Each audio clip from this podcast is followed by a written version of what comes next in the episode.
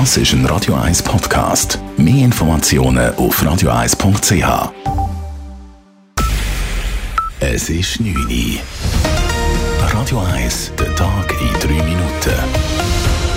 Mit dem Alles Kral. Das Schweizer Covid-Zertifikat ist ab morgen definitiv auch in den EU-Mitgliedstaaten gültig. Die EU-Kommission hat heute, wie erwartet, grünes Licht dafür gegeben. Damit dürfte das Reisen innerhalb von Europa für Schweizerinnen und Schweizer einfacher werden. Einzelheiten von Dave Burkhardt. Nach dem Entscheid kann die Schweiz an die gemeinsame Plattform mit der EU andocken.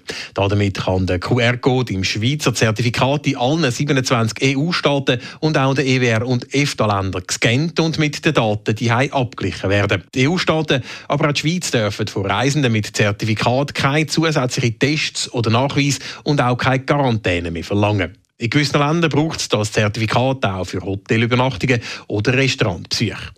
Die EU-Kommission betont aber auch, dass das Reisen auch ohne so ein Zertifikat muss möglich sein. Dann müssen Reisende aber Nachteile, wie zum Beispiel weiter eine Quarantäne, in Kauf nehmen. Am Zeringer und am Predigerplatz in Zürich soll mehr als die Hälfte der Parkplätze aufgehoben werden. Wie die Stadt mitgeteilt hat, würden im Herbst am Zeringer Platz vor der Zentralbibliothek 14 Parkplätze verschwinden. Am Predigerplatz entlang der Predigerkirche sind es 12 Parkplätze. Das Nachfahrverbot wird dann aufgehoben und es wird keine Ausfahrt mehr zum Seilergraben geben, wie Matthias Nink vom zuständigen Sicherheitsdepartement der Stadt sagt. Jetzt wird der Platz aufgewertet. Es wird ein schöner freier Platz in der Altstadt und nur noch im vordersten Teil zwischen Spitalgas und äh, Mühlegas sind dann Parkplätze vorhanden. Allerdings, das ist auch wieder etwas Positives, sind dann die auch in der Nacht zugänglich. Also das sind heute nur Tagesparkplätze und die werden neu auch in der Nacht geöffnet. Der noch geltende historische Parkplatzkompromiss werde aus diesem Grund nicht verletzt. Die Aufhebung der Parkplätze geht zurück auf mehrere Postulate im Gemeinderat, das älteste davon aus dem Jahr 1986. Die Arbeitslosigkeit in der Schweiz hat sich schneller erholt als erwartet. Im Juni lag die Arbeitslosenquote bei 2,8 Prozent nach 3,1 Prozent im Mai.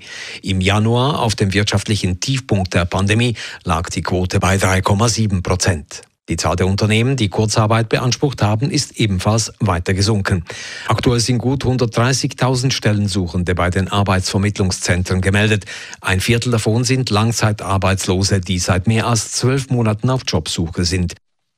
Das Zürcher Großmünster wird in den nächsten Jahren saniert. So soll die wertvolle mittelalterliche Substanz der Kirche langfristig erhalten werden, wie der Kanton Zürich heute mitgeteilt hat. Die Renovation wird alles in allem rund sechs Jahre lang dauern. Der Regierungsrat hat für das Gesamtprojekt 35 Millionen Franken bewilligt. Die Olympischen Sommerspiele in Japan finden gänzlich ohne Zuschauer statt. Dies gaben das Internationale Olympische Komitee und die Veranstalter in Tokio heute bekannt. Sie hätten aufgrund der steigenden Corona-Fallzahlen in Japan und wegen des erneuten Notstands, den die japanische Regierung heute ausgerufen hat, keine andere Wahl gehabt, hieß es.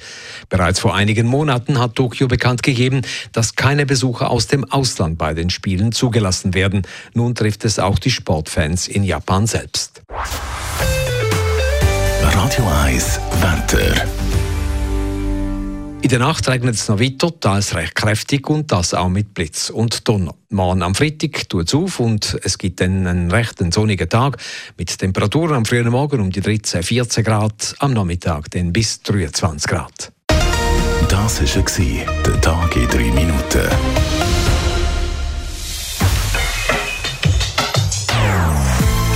Non-Stop-Musik auf Radio 1.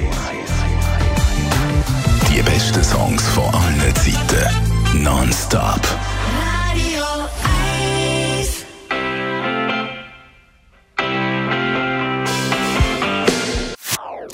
Das ist ein Radio 1 Podcast. Mehr Informationen auf radio1.ch.